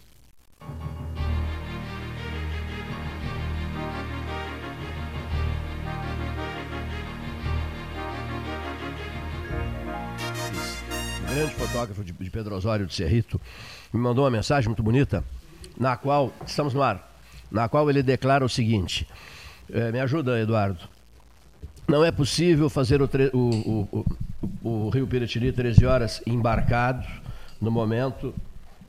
Não é possível fazer, né? realmente não é possível, por, em função da, da, da, da, da, Tá seco. da- da É, seca, o- dessa o- violenta o- seca, né? Na parte da cidade está muito baixo lá, o rio tá quase nada de água, tá preocupante. No microfone, ele Tá, quer. pre- tá bastante preocupante. Quase nada, e ninguém ali nada. Ninguém nada, do jeito que tá, ninguém nada. Quer dizer que É então, nada, que nós nada. iríamos levar, o, o Hernando Schmidt, nós iríamos levar para lá um microfone. Ah, mas a mensagem, traduzindo a mensagem, o problema é o calado. Calado, então. É o calado. É o calado. O problema é o calado do Afasta Piratini. de mim esse cálice. É. Afasta, afasta, Afasta esse cálice. Aqui, ó. É, e calado não se faz rádio. Absolutamente não se faz rádio, depende da palavra, né? É. Portanto, senhoras e senhores ouvintes, vamos aguardar a chuva para gerarmos o Rio Piratini 13 horas. Vou, vou recu- vou recuperar os anos 80, vou lembrar dos anos. Vários lembrarão dos anos 80 das operações Taim. Inesquecíveis operações Taim. Que uma figura extremamente antipática e repulsiva, que veio da Rede Globo para fazer o Globo Repórter, infernizou a vida de muitos de nós né? um estrelismo insuportável, um deslumbramento repulsivo. Anos 80. Aí eu fui ao Palácio e disse assim, Guazelli, eu estou coordenando esse trabalho todo aqui. E ele disse assim: O que é que tu precisas? Eu digo: uma estação monocanal, DDD, barcos novos, aqueles com hélices, né? Eu preciso da reforma completa das dependências da estação ecológica do Taim. E ele: Vai dizendo o que é que tu precisa, vai dizendo o que é que tu precisa. E eu, não, só um pouquinho então, arranquei uma folha da minha agenda e coloquei tudo o que eu precisava para o governador do estado, Simval Sebastião Duarte Guazelli. Um mês depois foi, houve uma churrascada lá. Uh, o chefe da, da, da, da, noitada foi o nosso inesquecível Ricardo Gurvitz, Neif. O gordo gostava tanto do 13. Quando o 13, num determinado aniversário do 13, eu ofereci de presente radinhos. Que rádio era? Era um, uns rádios Sony, pode ser? Uns rádios Sony, pequenos, Sony, Sony, né? Sony, Trinta e tantos rádios foram oferecidos aos debatedores do 13 horas, numa época em que as coisas eram bem mais fáceis. Né? E, então, eu fiquei profundamente tocado porque uma das exigências do Ricardo e o, e o, e o, e o Neif esteve com ele lá na UTI era que o radinho fosse com ele. O meu, assim. o meu radinho do 13 que o Cleito me presenteou, eu quero que vá comigo. E o radinho foi com ele. Ricardo Gruvitz. Foi ele quem fez o discurso, atendendo um pedido meu, a todo o pessoal presente, eram, eram as operações, daí movimentava a Universidade Católica de Pelotas, Federal de Pelotas, FURG, Maximiano Pinheiro Cirne, era um dos líderes, já falecido, nosso, nosso Maximiano, e, e o Gordo Gurvites, entusiasmadíssimo, disse, olha, o governador do Rio Grande, Simval Guazelli, atendeu todos os pedidos do Cleiton, todos, todos, todos, todos, todos, todos, todos. Era um grande amigo meu. Então, ao fazê-lo, a estação ecológica do Taim deu um salto de qualidade. Gustavo Brusque que vai nos visitar a qualquer hora dessas, não vai dar para ficar esse globo aí. Eu não consigo olhar para as pessoas. Então, Gustavo Brusque Jackson virá aqui qualquer hora dessas e, e vai falar sobre isso. Ou seja, a generosidade do governador do estado, a boa vontade do governador do estado, a atenção total do governador do estado, um projeto inventado por nós, do 13 Horas. Inventado, criado aqui. Pilotos do governo do estado trabalharam entusiasticamente. Salmeron Casper Ferreira Alves, que morreu naquele acidente de helicóptero com os técnicos da CE, lá na Serra. Lembra daquele acidente terrível? E, e o nosso estimado amigo, filho da Esther Grossi, Alberto Pilar Grossi. Diariamente nos falamos tele, é, por WhatsApp. Praticamente todos os dias nos falamos pelo WhatsApp. Está me devendo uma entrevista. Agora ele quer receber o famoso é, azeite é, ouro de Santana, de Santana do Livramento, que é uma verdadeira maravilha. Eu vou pedir ao Fábio Fonseca para que o Expresso Embaixador faça isso. Né? Leve esse azeite para o nosso comandante, um dos pilotos das operações Taim. Então, a gente quer fazer uma coisa parecida. Pedro Osório, alô Pedro Osório, será que alguém nos ouve lá? Aqui. Alô Pedro Osório, Alguma... alô Cerrito, Cerrito, o que, que é isso, Cleito? Que história é essa de alô Pedro Osório? Está querendo agradar o Neif? É. Hein? Você não usa cronômetro? Você não usa cronômetro para ir ao Olimpo, para controlar o tempo, os minutos que ficou, que permane os quais permaneceu lá em Olimpo? Então, serritenses e pedrosorenses, nós queremos fazer algo parecido, Hernani Schmidt, com o Rio Piratini 13 horas, mas aí depende-se de Pedro. Mas temos um conhecido aqui em Buenos Aires, que visitava Pelotas quando era padre, e é a pessoa mais indicada para ter uma conversa com Pedro, né? É. Estou certo ou não? É. Vamos ligar. É um padre, padre Jorge. Sim, ele que, que ele, Jorge. ele que faz a conexão. Padre Jorge, vocês sabiam que ele ligou pro, pro cara que vendia os, os jornais para ele na Plaza de Maio?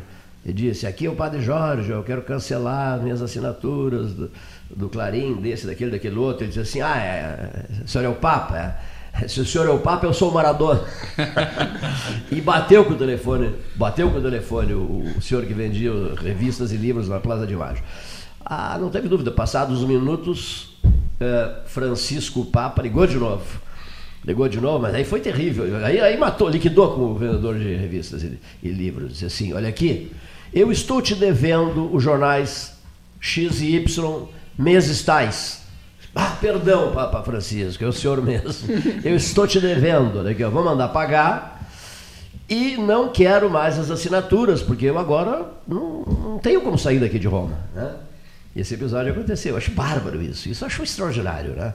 Esse, esse tipo de comportamento eu acho extraordinário. Porque muita gente se deixa deslumbrar nesse mundo de hoje. O mundo das redes sociais, o mundo disso, das altas tecnologias, da internet, o mundo do telefone celular, o mundo do. Como é que chama-se? É, Twitter eu conheço bem, já usei, não uso mais, acho uma chatice. É, Facebook gosto de usar. É tá no Orkut, Instagram né? eu também acho uma chatice, mas o Paulo Gastonel está me convencendo, Cleiton. O Instagram não é só o que tu fica imaginando, tu fica imaginando que seja só fotografias. Não é? Não é só Não, fotografia, né? Não é só fotografia, tá, tá me convencendo. Enfim, e vamos aproveitar o embalo para entrar um pouquinho nesse assunto. Olha aqui. As o ausente fica presente, é isso. O Outro dia, alguém me fez um, um- um discurso que na casa dele havia seis pessoas. As seis estavam no celular, conversando e interagindo, isso, aquilo, aquilo outro. E durante o almoço, que era um almoço de aniversário, absolutamente ninguém trocou uma palavra com o outro. Uma- nenhuma pessoa conversou com a outra. Ficou uma coisa, aquele silêncio e todo mundo no celular, no celular, no celular, no celular, no celular. Quer dizer, é, o mundo de hoje, as pessoas esfriaram, Hernando Schmidt Neif, Michael Machado, Eduardo Torres, nossa queridíssima Geni, é, é, esfriaram. As pessoas esfriaram, as pessoas se bastam. As pessoas não querem mais receber visitas, não querem mais visitar. As pessoas estão absolutamente voltadas para si mesmas. O mundo de hoje esfriou por causa desses avanços todos. Perguntas. Eu estou procurando Claro. interpretar 10 ou 12 perguntas que chegaram pelas redes sociais, pelas redes sociais não, pelos celulares do 13 horas. Eu Estou, eu estou tentando interpretar, até porque a gente mudou o assunto de hoje. São agora, pela hora oficial, Ótica Cristal, 14 horas e 20 minutos. A telefonia celular é do, é- é do, do telefone Tio João, telefone Tio João. Qual é o número? 33070313. A telefonia celular é do Café Aquário, suba no caixote do Café Aquário, é dos Transportes Santa Maria Limitada. A mesa 13 tem a participação da clínica Dr. Alcino Alcântara. Tu tens que participar de um 13, né, com Alcino aqui. É, espaço, eh, espaço como é que a gente colocou? Literário. Literário, né? Momento, um, tempo de- destinado à literatura. Aí as pessoas falam sobre o que, que estão lendo, etc. Falam, leem um determinado trecho que tenha sido marcante, etc, etc. O espaço Clínica Dr. Alcino Alcântara. Mesa 13 horas. É, Pelota Negócios Imobiliários, Postos Paulo Moreira, Caixote do Aquário, a Ótica Cristal é a hora oficial, a Genovese Vinhos, Alessandro e seus vinhos maravilhosos e queijos e tudo que você possa imaginar. A mesa 13, Renault Sul, presença no 13 horas, Renault Sul, mais uma vez presente junto à mesa de debates do 13. A nossa homenagem à Dona Marisa do Pontal da Barra e seus pastéis de, de camarão maravilhosos. Coloquei na rede social, e os camarões? E a safra? Cadê a safra? O estardalhaço que se fez, ah, maravilha de safra, cadê a safra? Não são, são pontos de interrogação. Já, já fui informado, talvez em março. Esse talvez é mortal, né? Talvez em março. Mas enfim, voltando, a pergunta é aquela que foi feita a todos vocês, que será respondida por todos vocês agora. Vocês se isolaram? Comecemos pelas damas. Dona Geni Barros, a senhora se isolou? Fica em casa, não quer conversa com ninguém, só quer rede social, é, usar o telefone celular, receber vídeos, vídeos, vídeos, dois mil vídeos por dia. Não se tem tempo para olhar os vídeos. Não dá. Não se tem tempo para olhar os vídeos que a gente recebe. Primeiro as damas. Não, eu não mudei o meu ritmo de vida nesse sentido, em relação a mídias, a redes sociais. A minha vida em si mudou. Hoje eu cuido de dois pais com quase 90 anos. Que bonito, que coisa bonita. E foi opção minha, em Que vez de colocar cuidadoras, Que eu bonito. abri mão de algumas coisas e eu que fico cuidando. Que bonito. Então, automaticamente eu me isolei um pouco porque eu não consigo mais viajar, acompanhar minhas amigas a todas Dedicada as aos pais. a- dedicada Aqueles- exclusivamente Aqueles que te criaram. que me criaram, exato. Que lindo E opção, não por obrigação. Está salva quarta-feira, Eu acho assim, por salva. obrigação a gente paga para fazerem, né? Tá salva E não sendo obrigação a gente faz. Então eu tive essa mudança na minha vida. Mas de qualquer forma, o que eu acompanho, eu acho que as pessoas não mudaram por causa da das redes sociais, por causa da internet. Eu acho que a internet veio ocupar um espaço vazio que já estava acontecendo com as pessoas. A internet é usada como um meio para que as pessoas não enfrentem os seus problemas, não enfrentem os problemas de adolescência. Os pais, então, ficam cada um no seu telefone. E isso começou com as televisões. Começou a baratear as televisões, cada um começou a ter a sua televisão no quarto. A família passou a ser a pessoa da novela. Né? A família, a minha família, é a sua família? Qual é a novela que está vendo? Tal. Exatamente. Então a família da- da- do telespectador passou a ser a família da novela. Novela. Então, na época, a televisão era Triste a isso, vilã, né? Ah. Agora é as redes sociais, a internet, o celular. O selfie. O O selfie. cara morre por causa do, do, do Não, eu selfie, chego a morre. Ele vai para a beira do precipício para fazer uma selfie, cai e morre. Já houve vários casos, Portugal, Austrália, Canadá. Não, e é tudo assim, no ó. trânsito na cidade, No as trânsito, pessoas entram e, e rompem na, na rua com o sinal fechado, não, não consegue mais conectar onde está, não se situa. É, Na verdade, vivem num outro mundo, é, né? É, é. No mundo da lua. Um exagero. E eu chego à conclusão que daqui a algumas décadas nós não teremos fotos de passado. Porque as pessoas tiram, tiram, tiram fotos, tiram, tiram selfies e ninguém imprime nada. Trocou de celular, meia, a metade do que tinha no celular perdeu. O jovem não dá muita bola para as pessoas mais maduras? O jovem de hoje, é uma pergunta que veio. O jovem de hoje esfriou, só pensa Mas em não si, é o jovem. Só, só pensa em si num egoísmo assustador. É, Não lendo, é estou o lendo, estou jovem. lendo a pergunta. Do, olha, o Hernando Schmidt disse, olha ali, olha o celular do Cleiton. Está lendo a pergunta. O jovem de hoje esfriou, congelou, congelou, se desinteressou de tudo e de todos? Eu diria que os velhos? pais da minha geração congelaram. Não foi os jovens. Os Não jovens são, jovens, né? estão sendo fruto da educação que tiveram. Ah, sim, são o resultado. Ah, os jovens são o resultado de pais congelados, é De isso? pais congelados. Que, que frase, hein? Doutor Hernando Schmidt. É, é a distância. Sabe que eu, algum tempo tenho, por conta da minha profissão de professor e, e- e as coisas que, que atenho minha, minha atividade de pesquisador me levam a dialogar.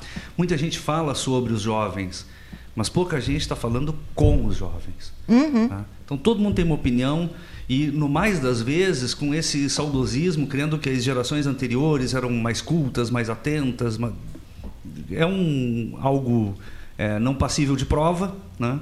Mas de qualquer forma é muita opinião sobre os jovens e pouco diálogo com os jovens. Então às vezes costumo, como tenho muitos alunos nessa faixa etária entre os 18 e 25 anos, é, digo, olha, eu estou tentando interpretar esse silêncio que está acontecendo, né? E é um, é, um, é um silêncio aprendido com as gerações anteriores. Né? É, então nós temos aquela. Essa máxima, máxima vem lá do Emílio de Rousseau, né? A gente tem a ma- mania de projetar o adulto na criança, a gente tem a mania de projetar o estabelecido no jovem, e, e ouve muito pouco o que eles têm a dizer. E eles estão cada vez mais. é, necessitando de espaços de intervenção, de fala, sem a necessidade do acerto, sem a necessidade do sucesso.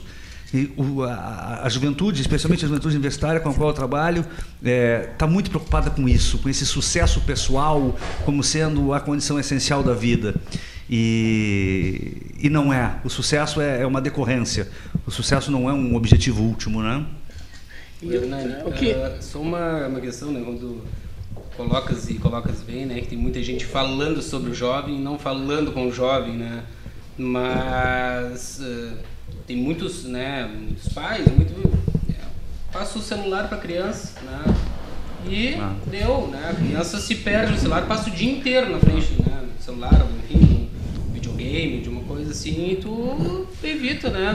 Não tá me incomodando, não tô falando com ela, né? E, Eduardo, que no mais contemporâneo, assim, É. né? vai- vai- também vai, vai prestar atenção numa coisa de que, né?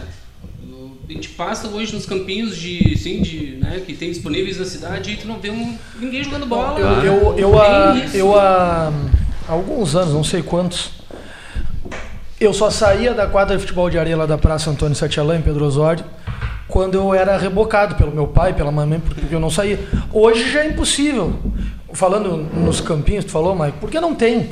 E, e- e, incrivelmente já existe uma geração muito mais, talvez, ah, silenciosa, mas como vou chamar de professor, porque foi meu professor, o Hernani, professor Hernani falou, que a procura pelo diálogo com o jovem ela está bastante escassa. E aí vai e se entra em várias searas. Falar sobre ah deixar o celular aqui. Eu convivi no último ano com uma situação mais ou menos parecida. Uma uma criança pequena não sem paradeiro, aquela, naquela hora que não tem não tem o que fazer, tu entrega uma coisa, não tem, entrega outra, não tem, entrega... toma o celular. Põe até o desenho, quer ver? Eu acho que eu não vejo isso de totalmente errado, não vejo totalmente mal nisso, mas é que eu acho que a, a, os dias atuais fazem com que todos tenham de se moldar para essas transformações. Se, essa, se essas transformações não forem bem entendidas por jovens e por um pouco mais experientes, uh, a gente vai seguir tendo um pouco de dificuldade. Só que eu acho que o caminho do jovem, que eu já até me disseram no carnaval aí que eu não sou tão jovem assim, fiquei até meio. É uma coisa. É sem volta. A partir de agora é sem volta. Eu posso dar um exemplo de algo que eu assisti há menos de 30 dias.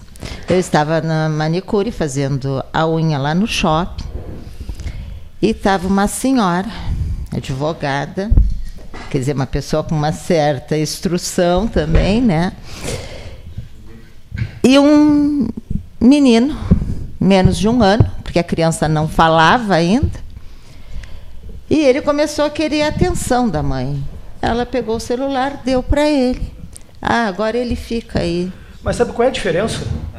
A diferença é que quando eu era criança, que faz um tempo razoável, eu parava, quando eu não estava brincando na rua, eu estava vendo o desenho na televisão. Hum. Hoje, as crianças estão vendo o desenho no celular. Eu, eu acho que a mudança nesse aspecto não é tão grande. Tecnologia assim. só. É. é o, há uma. É, ah, sim. sim, mas uma, olha qual é o contato que, que essa criança questão, tem com a mãe. É, há uma questão aí que a gente. É, porque o que se percebe é que se procura marcar geração essa marcação de geração hum. começa a ser o problema. Também. Quer dizer, eu sou da geração. Não, eu sou dessa geração. Né? Por quê? Porque nós marcamos mais o tempo que o espaço. Né? Estamos todos no mesmo espaço. Todos. Eu tenho mais idade ou menos idade, mas estamos todos no mesmo espaço. E a tecnologia do, que eu utilizei num outro espaço, ou no mesmo espaço numa outra época, é que mudou. E essa mudança de tecnologia que nós temos agora, ela tem uma característica extremamente positiva. E é aí que está o conflito. É que essa tecnologia ela é não linear, é em rede. Como o nosso cérebro, nosso cérebro é em rede. Mas nós sempre fomos trabalhados para, para aprender em linha, ah. de forma fragmentada. E falou em complexidade, desconhecendo a importância ah. da complexidade. Né? Bom, então nós estamos nessa transição Todos estamos, todos estamos aí, né? Alguns é, com mais vantagens, outros com menos vantagens, para evoluir dentro dessa transição. Então, quando as crianças utilizam o celular, na verdade elas estão buscando uma coisa que a gente só não fazia porque não existia celular, que é a busca do hipertexto. Né? A gente vai buscar na rede a sequência do conteúdo né? e não na linha. Então a gente, a, gente, a gente, saiu da prisão da linha, pelo menos estamos querendo sair não estamos conseguindo.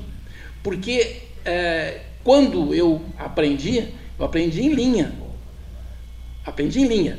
O meu filho, tem 14 anos, aprende em rede.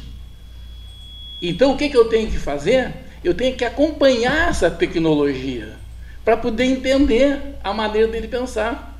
E sempre foi assim, eu, eu tenho uma Aconteceu comigo um fato quando eu dava aula, eu dei aula há 41, 42 anos. Eu dando aula e a aula seguinte seria de uma outra parte da matéria. Eu dando aula e me dei conta que eu estava preparando a aula seguinte, imaginando a aula seguinte. Uhum. E parecia assim, uma pessoa vai descendo a escada e pensa assim, bom, eu não estou pensando nos degraus. E aí meio se desequilibra, né? Aconteceu isso comigo. Então eu me dei conta disso. Quer dizer, naquele momento, o meu cérebro trabalhou em rede.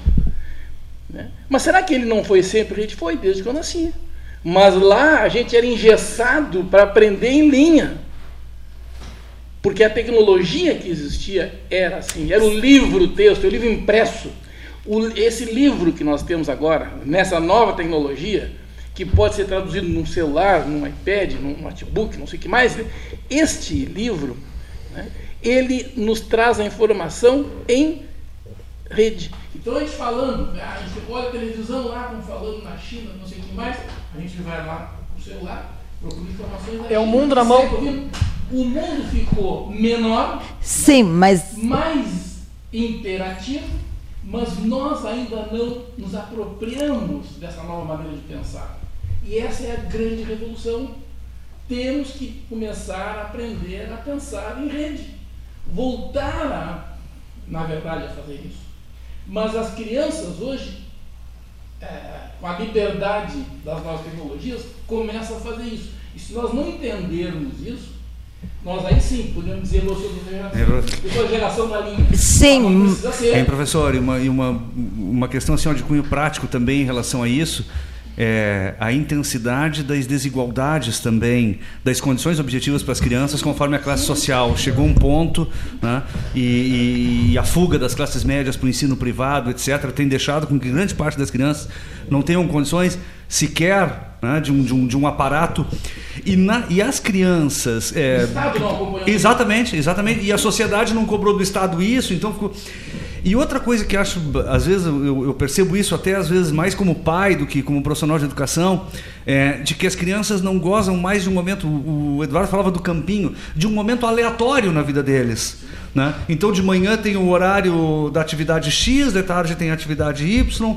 Isso envolve elementos de segurança, envolve a preocupação principalmente dos setores médicos com esse sucesso na vida adulta. E vai E, ser e- e a criança não, é, e a criança não tem mais aquela, aquela, aquela experiência aleatória, né? Eu vou pra calçada brincar com as outras crianças, não sei o que vai acontecer, de que a gente vai brincar, onde vai brincar. Não, na verdade são etapas estão sendo puladas, É. né? E como nós estávamos falando inicialmente, era se a novas mídias estão inter- afastam as pessoas. Sim, em que mãos estão as novas Né? mídias? Esse é, o- eu acho que. Claro. Eu não elemento sei se a é palavra- isso. se a Essas palavra é- mãos que estão as novas mídias, talvez não estejam favorecendo como deveria ser. né? Por quê? Porque a escola, a escola, de genérico, não se apropriou das novas mídias. As escolas públicas têm salas de, de informática. né? Mas é, se a gente vai ver o que que é ensinado ali, em geral é como usar o computador. Mas não é isso que está se querendo. né? Nós queremos que utilizar aquela, aquela máquina como periférico da gente para buscar novos conhecimentos. Tá, mas a, a- Simples aparelho para a questão que o Cleito colocou, a questão que o Cleito colocou é que as pessoas deixam de ter contatos físicos para ficar em mídias. E aí é que eu acho que não. É, é, É, eu acho que a, eu concordo. No dia que a gente conseguir se apropriar, isso vai desaparecer, porque aí elas vão aproximar as pessoas e não distanciar. E entra uma coisa, e, e, e tocasse no troço que é importantíssimo: ah, o lazer, o brincar. Nós sabemos que é nas férias que as crianças conseguem reforçar o seu conhecimento, o aprendido. Aprendem nas férias. Ah. Quantos de nós nos surpreendeu chegando no ano seguinte e dizendo, parecia tão difícil, isso agora eu estou entendendo. Ninguém explicou de novo. O professor no ano seguinte começou uma matéria lá de onde? E a pessoa entendeu aquilo. Ah, a criança não sabe eh, eh, somar, subtrair, né? não, não sabe, né? não, não- não aprendeu. No ano seguinte ela sabe. Como? Foi tão difícil assim? Não aprendeu. Porque tem momento para tudo.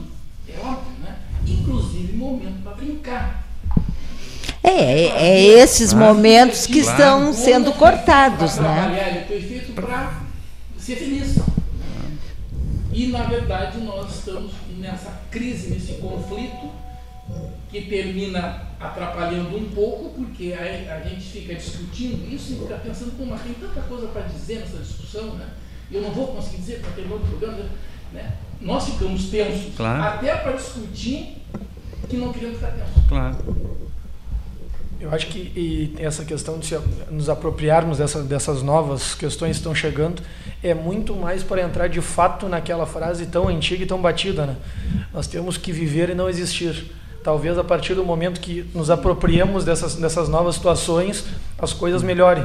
Por, é, porque ela, porque ela afasta eu e o professor Hernani, que tá, estamos em oposto na mesa, mas ela aproxima eu e a minha mãe, que está lá em Pedro Osório agora, nesse momento. Então, é, é, é, a questão, acho que é muito mais de nos apropriarmos das, das redes do que ela se apropriar de nós. A minha mãe tem 95 anos e eu falo com ela, ela mora em Itapera, eu falo com ela na minha frente.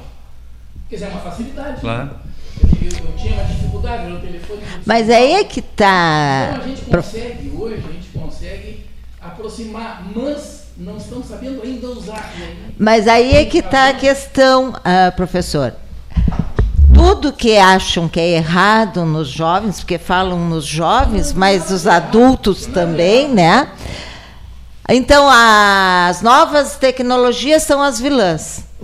O exemplo que eu dei da televisão, quando a televisão barateou, que todo mundo podia ter em casa, a televisão afastou a família.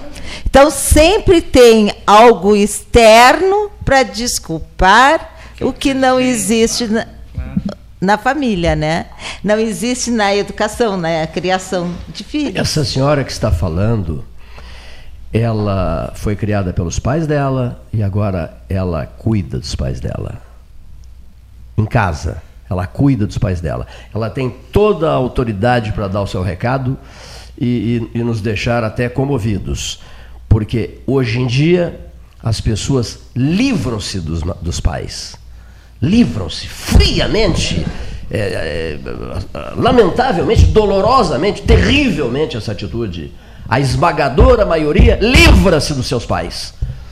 E eu sou muito criticada e a Geni Barros fica em casa cuidando dos seus pais, que tem 90 anos. É, fazendo 90.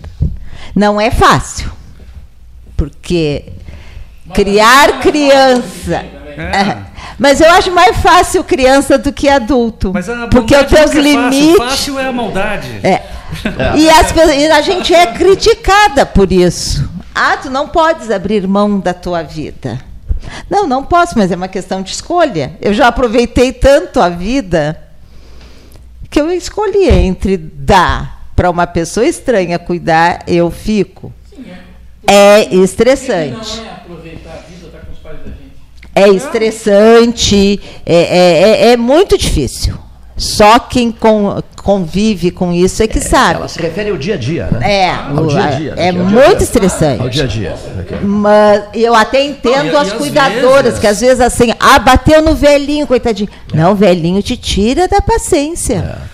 Não é fácil. Mas às vezes as pessoas precisam buscar ajuda profissional também é, para que elas lógico. não adoeçam junto. Ah, Mas são sim, temas que as certeza, famílias precisam ter muito certeza. diálogo interno para compreender o que deve ser feito. Com certeza. Há inúmeras circunstâncias em que. O que ela fala é entregar claro, claro, não, é, claro, diferente. É.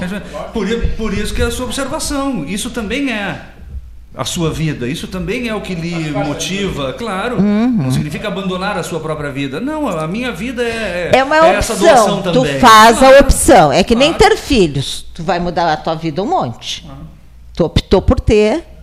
Até ao menos uh, chegar em adolescência, tu vai mudar a tua vida toda em função deles. É, a gente pensava isso. Interessante. Olha aqui. Outra coisa toda aquela atividade. Vou dar um exemplo assim para concentrar um pouquinho a conversa na casa, nosso horário tá, está estourando. É, no inverno terrível, chuvoso, peso d'água, assim, sabe? Aqueles dias horrorosos que a gente já, também já não, não, temos mais 20 anos, a gente sente muito frio, né? E começa a se aproximar a hora do 13 horas e aquela chuva e aquela ventania, poças d'água. E eu, eu fico assim, eu, eu, meu Deus, que foi que eu inventei, esse monstrinho que nós inventamos, Neif, né? Ele, ele, ele aqui, ó, ele aqui, ó, é, quem, quem, cria o monstro tem que embalar o monstro depois, né?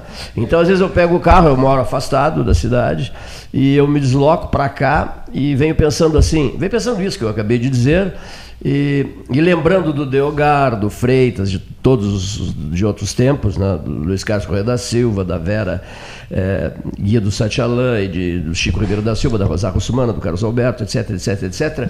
E eles diziam assim, Ari dos Santos, Ari dos Santos, e eles diziam assim, é, isso aqui é a nossa terapia, isso é a nossa terapia, é fundamental para nós e para a cidade. Né? E tu segues dizendo, né? Mas, em determinados dias, como eu, como eu descrevi, é, é, é, é eu, venho, eu me dirijo para cá com dois pensamentos. mas que dia terrível, que frio que eu estou sentindo. Eu vou, aos 150 anos fazendo 13, eu fico me perguntando, conversando comigo mesmo. Aí eu digo, eu digo a mim mesmo assim: e será que o pessoal irá hoje? Isso, aqui, isso me atormenta, me tortura. Aí eu chego já digo lá embaixo para o seu Luiz: daqui, faltam 10 para uma. Tem, tem alguém lá em cima? Tem alguém lá em cima? É primeira não, pergunta que eu faço. Não, não. Tem alguém lá em cima? Ou seja, a preocupação porque não dá para ficar falando com as paredes, né? Já, já aconteceu de abrir sozinho, ficar sozinho, entrar em transe, pedir os comerciais, pedir os comerciais, parei um pouquinho, eu vou, o programa vai ao ar. Aí fui ali na sala do cafezinho, falei com a senhora, né, que trabalhava aqui, ela, ela está aposentada agora, né? Eu digo, vem me dar uma entrevista. Que isso? Mas o que é isso, seu Cleiton? Vem me dar uma entrevista. Lembra disso não? Vem me dar uma entrevista, vem me falar sobre a tua vida. Naquele dia não tinha ônibus, não tinha nada e tal, ela veio de Uber, aquela coisa toda. Começamos a conversa assim. Aí ficamos uma meia hora conversando, depois chegou a gente. Né? Depois chegou gente, pessoas que não têm o compromisso de estar aqui a uma da tarde, mas eu tenho. Então eu fiquei entrevistando a senhora do cafezinho, aqui ao lado. Né? Então, esse estresse acompanha todo aquele que tem responsabilidade de ligar o microfone e sair falando, mas usar, fazer bom uso do microfone. Não irresponsavelmente, como acontece em N situações. Ou então, usar o microfone, mas sem segundas intenções. Usar o microfone sem projetar o espaço político, a eleição para deputado, para isso, para aquilo, para aquilo outro. Entendeu? Olha aqui, ó, é, é, olha aqui, ó. É um, o compromisso é com o ouvinte. Um, um parlamentar, um parlamentar né, de Pelotas, no passado distante, para não confundir as coisas, é, foi para a campanha das 12 horas beneficentes na Praça Pedro Osório, ali ao lado da estátua do Coronel Pedro Osório, do monumento ao Coronel Pedro Osório, e o Cano Alberto, baita vivo, percebia tudo, me disse assim, quem é aquele sujeito ali? Digo, oh, fulano de tal. Observa o olhar dele, observa a fúria dele para dar o recado a todo momento esse sujeito vai fazer carreira política em cima da tua campanha 12 horas.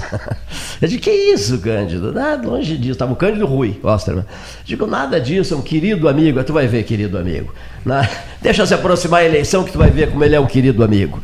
Aproximou-se a eleição, Michael Machado. Aproximou-se a eleição e o boneco se atirou para deputado estadual. Tá? Ponto final, não vou falar mais. então, eu disse, ih, meu Deus do céu, eu, eu, vou ter que escrever, vou ter que escrever. Mas o lançamento. Mas ainda assim, ah. Cleiton, ainda assim, eu gosto, é, com todos esses sabores, é, é preciso insistir.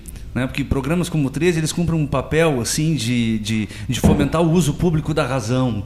Né? É, já que no início do programa nós falávamos dos, dos dilemas da democracia, etc., ainda assim torna-se tudo cada vez mais maravilha, fundamental. Maravilha, né? maravilha, maravilha. O uso assim, público da razão. O uso público da razão. Numa hora. Não, não é.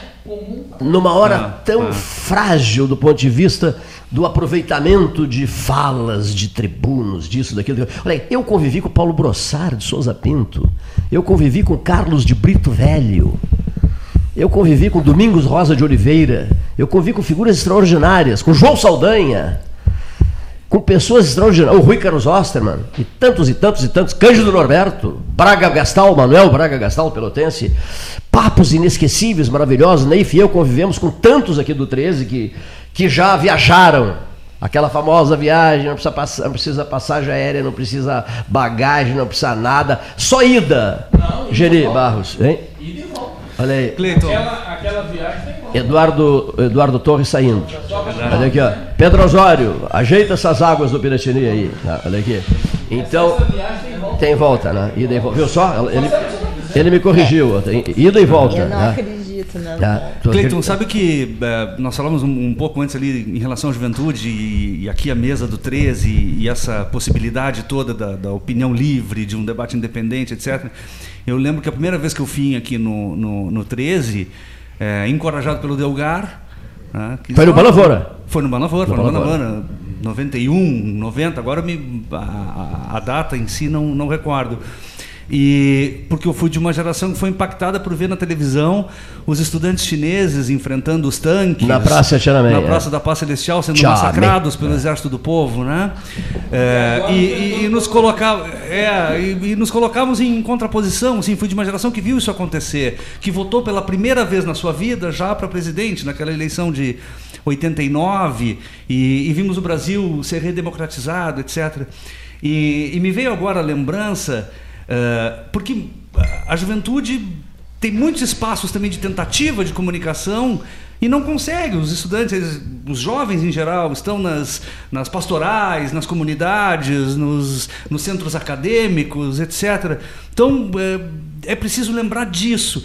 E aí eu me veio agora a imagem, enquanto vocês falavam, o professor Neif antes falava em relação ao, ao- ao PDT, etc., me veio a memória e me tocou profundamente o Darcy Ribeiro. Maravilhoso, Darcy. eh, me chamou de atrevido no, No auditório da Faculdade de Direito, que eu coloquei uma questão, porque nós tínhamos uma, uma discussão naquela época, eu participava da Uni, e ele era o relator da nova LDB, e nós tínhamos uma polêmica muito aguda, muito aguda. E Nós éramos rapazes que enfrentávamos Darcy Ribeiro, olha só. Uma tarde extraordinária, E lembra? ele, um grande professor, um homem que sabia olhar para a juventude de verdade e com, com- com um sorriso no rosto se dirigiu ali a mim e aos meus amigos e que coisa linda esse atrevimento. E, e eu vou me despedir hoje aqui, porque eu preciso sair agora, com isso. Todos que nós. não percamos Ah. esse atrevimento, né, de um gosto pela liberdade, de um gosto pelo bom debate, do gosto pelo reconhecimento ao adversário que eleva o conflito e que nos faz crescer juntos. Deixa eu só dizer uma É. coisa. É, memorável tarde. Hernani Schmidt e Darcy Ribeiro. Auditório do Direito superlotado. Juventude Um- pelos chãos um do dos maiores momentos de. Olha aqui. Hernani, um dos maiores, Neif Hernani, um dos maiores momentos da minha vida, de orgulho por ter conseguido fazer a cabeça do Alceu Colares para trazer o Darcy Ribeiro até Pelotas, estava em Porto Alegre, foi a Santa Maria, e não queriam que ele viesse a Pelotas, porque ele chegou, foi para o aeroporto, deu uma burdoada na Neuza Carabarro, e já queriam mandá-lo de volta para o centro do país, aí eu engrossei, tive uma discussão, o Paulo Gastão Neto foi testemunha, tive uma briga feia com, com o Gilles Carriconde, né, que depois virou eh, figura-chave do governo da Dilma. E, e o Colares fez com que o Darcy viesse. Aqui, Foi um dos maiores orgulhos meus como presidente do ciclo permanente de palestras da UFPEL, sepultado pelo reitor Mauro Delpino, cavou um buraco, socou o ciclo lá dentro, enterrou o ciclo, não, teve, não fizeram nem missa para o ciclo. Ó. E o Amilcar Gigante adorava o ciclo, Pedro Moacir Pérez da Silveira adorava o ciclo. O doutor Amilcar me ajudou a trazer Cristóvão Buarque, por exemplo. Olha aqui, ó.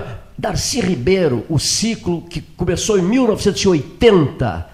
80, me dói uma barbaridade isso teria acabado com o ciclo. E, e no início de 2013, o reitor Mauro Delpino pegou uma, uma, uma pá, fez um buraco e sepultou o ciclo.